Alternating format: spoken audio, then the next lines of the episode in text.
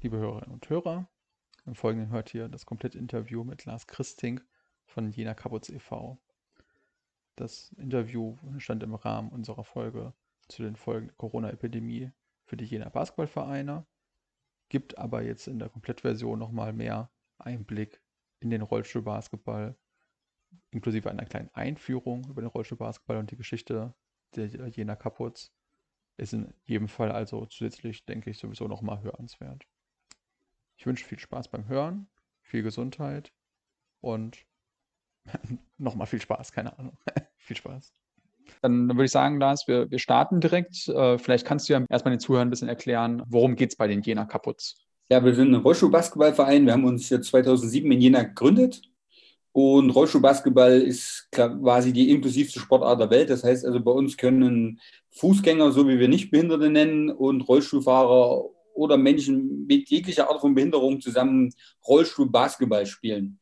Ja, das ist halt ähm, das Schöne an dem Rollstuhl-Basketball, dass alle zusammen das auf dem Feld tun können, Männer und Frauen und Behinderte und Nichtbehinderte. Und ähm, das macht es halt ähm, einzigartig. Und bei uns gibt es auch da keine Einschränkungen. Wie gesagt, ähm, die Spieler werden ähm, und die Spielerinnen werden nach Grad ihrer Behinderung eingestuft. Also, ein Gesunder hat viereinhalb Punkte, das ist das Höchste, was man haben kann im Rollstuhlbasketball, und das Niedrigste ist ein Punkt.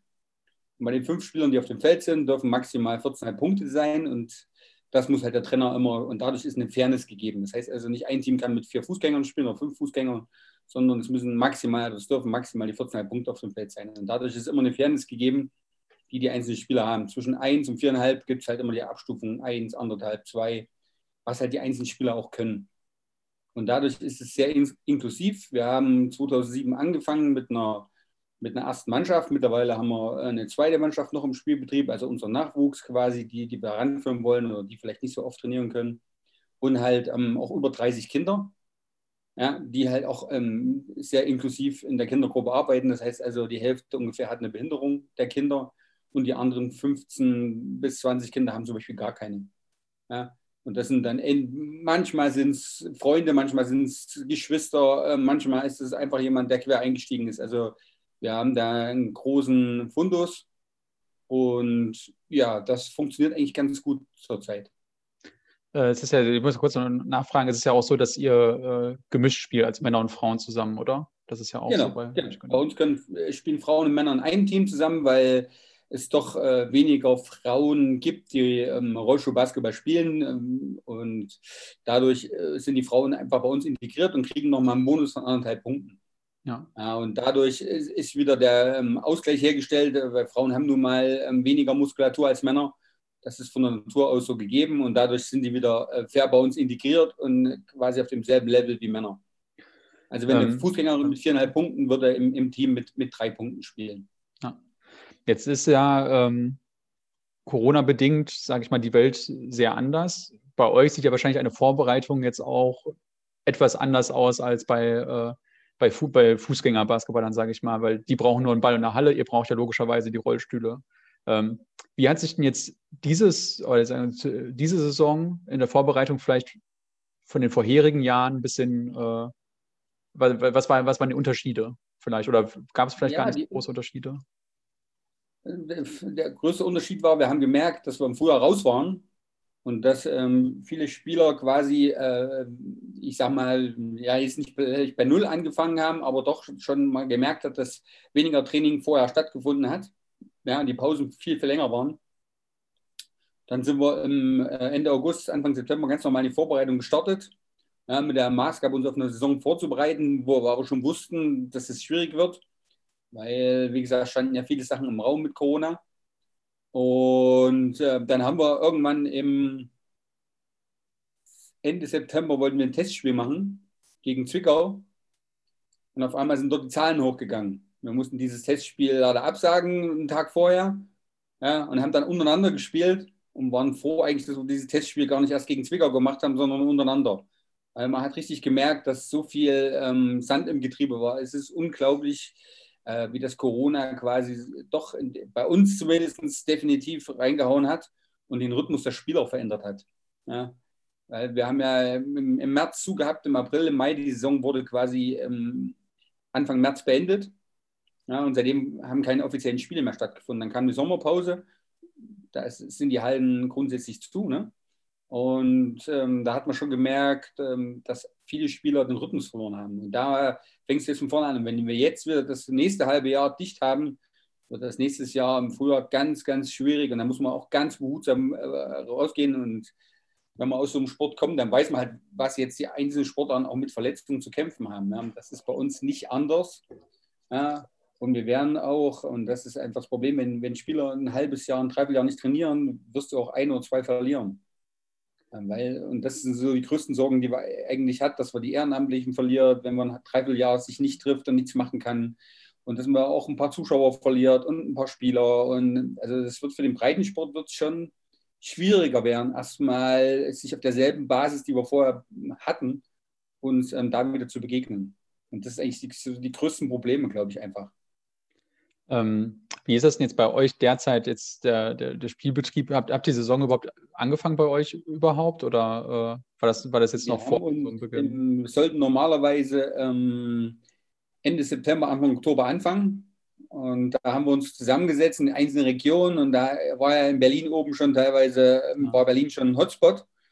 Und da haben wir von vornherein gesagt, wir warten erstmal, und es wurde immer weiter nach rausgeschoben. Der Beginn war auf Anfang November dann gelegt, dann war auf 1. Januar gelegt und seit letzter Woche ähm, ist uns ähm, geklärt, äh, dass wir die Saison quasi gar nicht spielen werden, auch im Frühjahr nicht, weil einfach die Voraussetzungen so schlecht dafür sind, mhm. noch einen geordneten Spielbetrieb durchzuziehen, um dann die Frage zu klären, wer ist Aufsteiger, wer ist Absteiger und die einzelnen Mannschaften können spielen, die wieder nicht. Und wie will man das alles regeln? Und deswegen denke ich, ist es ähm, fair zu sagen, wir setzen die Saison einfach aus. Auch aufgrund der Tatsache, dass viele Mannschaften gar nicht trainieren können, weil, wie gesagt, es ist ja auch ein großes Risiko dabei. Und denke ich, das ist bei uns ähm, so geklärt worden. Und das ist auch aus unserer Sicht ganz okay, dass wir die Saison gar nicht erst gestartet haben, was, äh, ja, es hat halt, ja, es ist halt eine doofe Situation, aber es ist natürlich irgendwann am Ende die vernünftige Entscheidung. Ne? Das ist so ja. Ja, schwer. Ähm, habt ihr gerade irgendwie aber trotzdem vielleicht sowas wie, also manche von den, von den anderen Bas äh, jener Basketballvereinen haben halt sowas gesagt, wie dass die sowas haben wie wöchentliche Zoom-Workouts, also vor allem im, im, Jugendbereich, dass sie dann, weiß ich nicht, mit den, mit den Kindern so ein bisschen oder denen so wöchentliche Aufgaben geben, wie lauft jetzt die Woche zweimal um den Block, sage ich mal, oder sowas. Habt ihr auch sowas, was ihr, wo ihr noch sagt, ihr könnt so ein diffuses Vereinsleben noch aufrechterhalten? Oder ist es vielleicht auch bei euch dann ein bisschen der Tatsache geschuldet, dass ihr äh, vielleicht jetzt der, der, kleinste jener Basketballverein seid, äh, dass ihr einfach nicht die Kapazitäten habt? Einfach, dass einige, oder viele unserer Mitglieder halt, gerade unsere Kinder, immer auf Hilfe angewiesen sind, die, die eine Behinderung haben. Und dafür müssten dann die Eltern wieder Zeit haben, das mit den Kindern zu machen. Und äh, wir wissen alle, dass es in der Zeit auch noch schwieriger ist. Ja. Ähm, und deswegen sind wir da jetzt nicht so hinterher, wie es vielleicht andere Vereine sind. Ähm, wir, wir, sehen uns im Kinder- und Jugendbereich eher da Richtung aufgestellt, dass wir erstmal nur die Sache anbieten. Und wer dann mehr will, der kann dann im, im, im Jugend- oder im, im, im, Erwachsenenbereich einsteigen und auch da ähm, was machen. Also ähm, es ist bei uns etwas schwieriger halt, ähm, ja. da Challenge aufzubauen. Wir haben im ersten Lockdown natürlich, wo alle auch zu Hause bleiben mussten, haben wir so eine kleine Basketball-Challenge aufgelegt, dass zu Hause die Leute im Basketballkorb erstmal basteln mussten, ja, um dann auch ihren schönsten Wurf zu zeigen und so weiter. Aber das, das gestaltet sich natürlich schwierig. Jetzt ist der Vorteil, die Kinder sind noch in der Schule. Ja, also sie, haben, sie nehmen noch am gesellschaftlichen Leben teil und haben ihre Aufgaben. Und äh, deswegen sehen wir das immer ein bisschen differenziert. Die Frage ist natürlich, was passiert, wenn das jetzt noch den ganzen Frühjahr geht?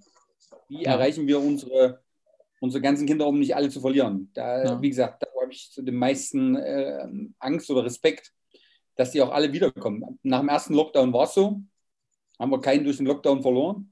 Aber wie wird das jetzt, wenn jetzt nochmal für zwei, drei Monate alles dicht ist? Das ist eine gute Frage. Ne? Das wäre jetzt auch so ein bisschen meine Anschlussfrage. Ähm, was man so ein bisschen jetzt von den anderen Vereinen gehört hatte, ist, dass die jetzt gar nicht so sehr vielleicht mit, ähm, mit Abmeldungen zu, zu kämpfen haben. Also viele sagen, nicht mehr Leute haben sich vom Spielbetrieb abgemeldet als sonst, aber sie haben halt quasi keinen Mitgliederzuwachs. Also das ist ja auch so ein bisschen das, ein Jugend, eine Jugendabteilung oder ähm, muss, lebt ja doch ein bisschen davon, dass sich das mindestens die Waage hält, im besten Fall natürlich ein bisschen wächst. Wie siehst du das bei euch ein bisschen die Perspektive? Ihr habt ja jetzt gerade gar keine Möglichkeit für euren Verein zu werben und für euer Projekt. Ja, zurzeit geht es noch. Wir hatten vorher, wir waren vorher quasi voll, weil wir bei uns ja immer der, der, der, das Problem ist, dass wie jeden, der mitmachen will, bei uns einen Rollstuhl stellen. Stimmt natürlich, ja. So, deswegen können wir nicht unbegrenzt ähm, Kinder aufnehmen. Äh, selbst wenn wir wollten, wir haben manchmal mehr Anfragen äh, als die Möglichkeiten, gerade an Fußgängern, wenn wir so Projekte machen. Deswegen, wir waren vor der Pandemie eigentlich ganz gut aufgestellt. Wie gesagt, wir hatten nach dem ersten Lockdown Glück so, und jetzt müssen wir halt mal gucken, wie es weiter wird. Aber genau das Problem. Also wir kommen auch zurzeit nicht ähm, dazu. Ähm, wir machen so viel, wir machen auch einige Schulprojekte und so weiter, um quasi andere Kinder anzusprechen. Da müssen wir jetzt mal absehen, was da so der, der, Frühjahr dann hergibt, wenn wir dann wieder dabei sind, was da passiert, ob wir viele ähm, Kinder haben, die da nicht wiederkommen und ob wir uns dann quasi da anstrengen müssen. Ähm, natürlich äh, haben wir ein gewisses Alleinstellungsmerkmal. Also gerade im Rollstuhlsport ist es nicht so, dass die Kinder große Auswahl haben. In Jena zum Beispiel äh, sind wir die Einzigen, die für Kinder Sport anbieten, äh, Behinderten in dem Bereich, ja, wo die Kinder quasi was machen können. Deswegen ähm, haben wir da, ich sag mal, an den behinderten Kindern einen relativ festen Stamm. Das muss ich einfach mal dazu sagen. Ja, also unsere Fußgänger, da haben wir schon eine äh, gute Fluktuation. Das heißt also, die wechseln auch mal die Sportart, die sagen, okay, wir wollen jetzt was anderes ausprobieren. Das ist ja auch kein Problem. Wir, da ähm, sehen wir nicht, aber wir haben natürlich jetzt nicht ähm, Deswegen müssen wir das mal abwarten. Ich kann es jetzt noch nicht sagen. Also wir haben aktuell keine Abmeldung aufgrund der Corona-Pandemie, aber ein bisschen Respekt habe ich schon da, davor, ja. weil, wie gesagt, es kommt also auch gerade nichts dazu. Das ist richtig. Also das haben wir natürlich auch, ja, dass wir halt nicht für unseren Sport werben können und dadurch auch keine Mitglieder dazu kriegen. Ähm, jetzt allgemein ist es natürlich, äh, weil, weil, ich weiß jetzt nicht genau, wo, wo, wo, eure, vielleicht ihr als, als Verein auch gesagt habt, ihr habt irgendwie sportliche Ziel in, ähm, in so und so vielen Jahren wieder in die zweite Bundesliga aufzusteigen oder sowas. Gibt es sowas bei euch? Und wenn ja, wie ist denn so jetzt sowas dann davon beeinflusst? Weil äh, ich meine, alle haben mit der Situation zu kämpfen. Wahrscheinlich wird es ja auch so sein, dass das sowas wie so Mannschafts- äh, dass nicht mehr alle Mannschaften vielleicht in ein, zwei Jahren gemeldet sein werden. Vielleicht auch, weil Leute sagen, die haben äh, ihre Interessen vielleicht auch ein bisschen verlagert. Aber wie, wie sieht das bei euch? Habt ihr da vielleicht so eine Vision auch, wo der Verein hin soll? Und äh, inwiefern wird das jetzt vielleicht dadurch ein bisschen verlangsamt? Ja gut, äh, wir, haben, wir haben ja schon vier Jahre erste Bundesliga gespielt. Die genau. Vision hatten wir am Anfang, wo wir uns gegründet haben, 2007. Und zurzeit ähm, haben wir diese sportlichen Ambitionen nicht unbedingt, weil diese erste Generation, die den Verein gegründet hat, nach oben geführt hat, die hat alle aufgehört. Ja? Und jetzt kommt halt der Nachwuchs ran. Nur der Nachwuchs muss, muss noch wachsen. Und ähm, zurzeit sind wir nicht in dem Standing, dass wir sagen, okay, wir können aus dem eigenen Nachwuchs heraus die zweite Liga angreifen. Gerade jetzt würde ich das Projekt eh erstmal auf Eis legen, wenn es so wäre weil man einfach zurzeit nicht in die Zukunft gucken kann. Rein sportlich gesehen, auch rein finanziell gesehen, weil ich denke, dass nach der Pandemie äh, sich so einiges erstmal neu ausstellen muss. Und äh, da haben wir Glück, dass wir jetzt gerade keine, ähm, keine Vision hatten. Für uns war, ist immer wichtig oder war von Anfang an wichtig, die, die Kinder aufrechtzuerhalten, die, unsere Kindergruppe. Ja, mit über 30 Kindern, dass wir das nicht einstampfen müssen und gar nicht. Das ist für uns wichtig. Und das werden wir erhalten. Ja, in, äh, ob das jetzt, ob da alle 35, 36 Kinder wieder zurückkommen oder ob es halt nur 32 sind, das wäre super. Ja. Aber im rein sportlichen äh, muss ich sagen, sind wir zurzeit einfach äh, erstmal auf, auf Ab Abwarten gestellt, weil das, wir hatten vorher jetzt nicht eine große Vision und jetzt gerade mit dieser Pandemie ist es ganz schwer zu planen. Ja. Also Hut ab, wer, wer, wer sich jetzt sagt, oh, ich will nächstes Jahr und ich habe da die Sponsoren und ich habe da ja. die Spieler. Ja, ich glaube, das ist jetzt gerade für alle, ist das eher so ein bisschen wie so ein bisschen, ich glaube, Lotteriespielen ist, ist sicherer, als jetzt zu planen, dass man in zwei Jahren ja, wo, äh, in, die, in, der Bundesliga aufsteigt. Also ähm, Hut, Hut ab vor Science City, wie gesagt, wie sie das durchziehen, die Profivereine, weil gerade die, die auf Geld angewiesen sind und jetzt überhaupt keine Zuschauer haben, weil wir haben es ja selber gemerkt, wir waren ein Jahr lang oder wir sind abgestiegen und auf einmal, da kam die Sommerpause und immer haben haben quasi Minimum die Hälfte der Zuschauer gefehlt, die im letzten Spieltag da waren. Die waren im, im neuen Jahr nicht da, also in der neuen Saison. Ja. So, wenn jetzt ein City da fast ein Jahr lang ohne Zuschauer spielt, da wird es schwer, erstmal das Ganze wieder aufzubauen, aufzuziehen. Und wenn du davon lebst, ja, für deine Sponsoren ja. und das Geld und so weiter, das ist schon, ich glaube, da kommen so einige schlaflose Nächte auf dich zu. Die Dimensionen sind ja anders, auch wenn, wenn ihr ja. jetzt sagt, ihr bei euch fallen ein paar Sponsoren weg oder so, sage ich jetzt mal in Anführungsstrichen, ist es nicht so schlimm, da macht man halt Freizeitsport weiter irgendwie auf dem Niveau. Aber wenn die ganzen Strukturen, die irgendwann mal professionell aufgebaut wurden, wegbrechen, die wieder aufzubauen, das ist ja ein Projekt für ein Jahrzehnt wieder. Das ist, das ist, ja. das ist wirklich nicht so einfach. Ähm, vielleicht jetzt noch mal so zum Abschluss so eine ganz allgemeine Frage zum Ausblick. Äh, ich habe ja das Gefühl, also ich bin persönlich, also auch großer Rollstuhl-Basketball-Freund. Ich weiß noch, ich habe einmal vor, als ich noch in der Jugend gespielt habe, da war in der Halle vorher ein Rollstuhl-Basketball-Spiel. Das hat mich unglaublich fasziniert, weil äh, ich hatte das damals gar nicht gekannt und äh, diese Intensivität, äh, Intensität von dem Spiel und, äh, und, und, und die Schnelligkeit, das hat, das hat mich super begeistert. Ich habe jetzt auch ein bisschen das Gefühl, dass Rollstuhl-Basketball wirklich sich so als äh, inklusiver Sport in den letzten Jahren so ein bisschen Richtung Vordergrund geschoben hat, sage ich mal, so ein bisschen. Wie siehst du das denn? Gibt es da vielleicht jetzt gesamtdeutsch die Entwicklung Rollstuhlbasketball? Äh, wird die jetzt so weitergehen? In Thüringen haben wir ja ähm, einen sehr, sehr erfolgreichen Verein auch noch dazu. Ähm, oder wird das, wird das jetzt vielleicht irgendwie auch einen Dämpfer geben, insgesamt auch äh, Rollstuhlbasketball als, als Bewegung, inklusive Bewegung? Also ich, ich denke, das wird so bleiben, weil äh, mit dem RSV Landil, die quasi das in Deutschland etabliert haben, Anfang der, der 2000er und jetzt wieder, wie man sieht, mit Exleben, die quasi ein hervorragendes Programm aufgebaut haben, jetzt deutscher Meister geworden sind, Champions League-Sieger und so weiter, ähm, gibt es natürlich zwei Vorreiter, die das auch sehr professionell betreiben. Und das genau. ist ganz wichtig. Und ähm, ich denke, dass äh, Rollstuhlbasketball lässt sich halt auch gut vermarkten. Ja. Es ist ähm, ein sehr attraktiver Sport, der die Leute fasziniert. In Wetzlar kommen ähm, zu den Heimspielen über 1000 Zuschauer, zu jedem Heimspiel, ja, zu den Spitzenspielen über 2000. Ja. Und das seit, ich sage, wir haben angefangen in Landil, das war das aufzubauen 2003, da ging es los mit 1000 Zuschauern. Ja. Und das sind jetzt 17 Jahre. Ja. Und seitdem boomt das dort.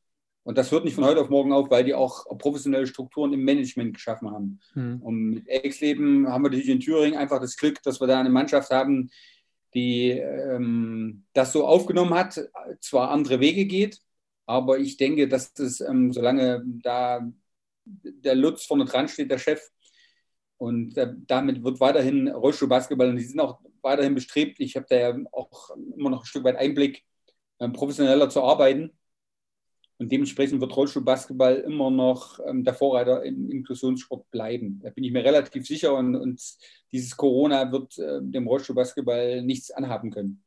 Also ja. wir, die werden auch in einem Jahr, vielleicht gibt es ein, zwei Mannschaften, die kurz hinterher hinken, aber das wird dann relativ schnell wieder gehen, weil es zu viele gute Spieler mittlerweile gibt, die auch ihr, ihr Können zeigen wollen.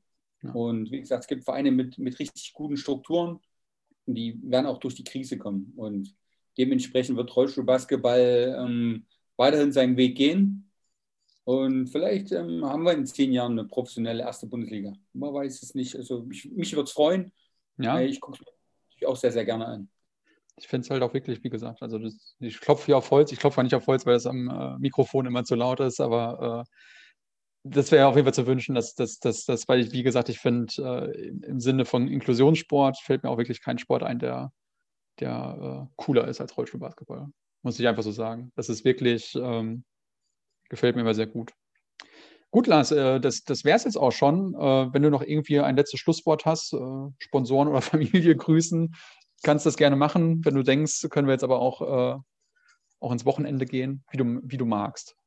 Ich wünsche nur allen, dass sie gesund und äh, ja, durch die Krise kommen, durch die Pandemie und dass wir uns dann im Frühjahr, wenn oder im Sommer, wenn alles vorbei ist, ähm, alle wieder in den Hallen auf den Freiplätzen treffen können und zusammen Basketball spielen. Das wünsche ich mir einfach nur. Das wäre das, wär das Schönste. Ich glaube, das wünschen wir uns alle. Gut, ja. das, ist, das äh, freut mich. Vielen Dank, Lars. Äh, Alles klar, Matze. Kein Problem. Ich wünsche schon mal. Ich will nur kurz sagen, ich, ich, äh, ich hatte ja gesagt, dass wir schon mal immer alle äh, alle Mannschaften irgendwie vorstellen wollten, wenn irgendwann diese, diese, diese, diese dumme Krise vorbei ist, äh, herzlich eingeladen, dass wir mal dann wirklich eine, eine Stunde nur über euch reden und nur über Rollstuhlbasketball und warum es der schönste Hallensport der Welt ist, vielleicht. Aber zwei, äh, zusammen mit Basketball der schönste, sagen wir mal. Die, die, die Einladung steht auf jeden Fall. Wir sprechen uns dann irgendwann. Na, Gut, genau. Lass, ich, ich danke dir. Das waren sehr schöne Einblicke. Ich wünsche dir natürlich und allen im Verein, bleibt gesund. Schon mal, sag schon mal frohe Weihnachten. Äh, ja. Genieß die Zeit. Schönes Wochenende. Genau. Bis dann. Okay. Ciao.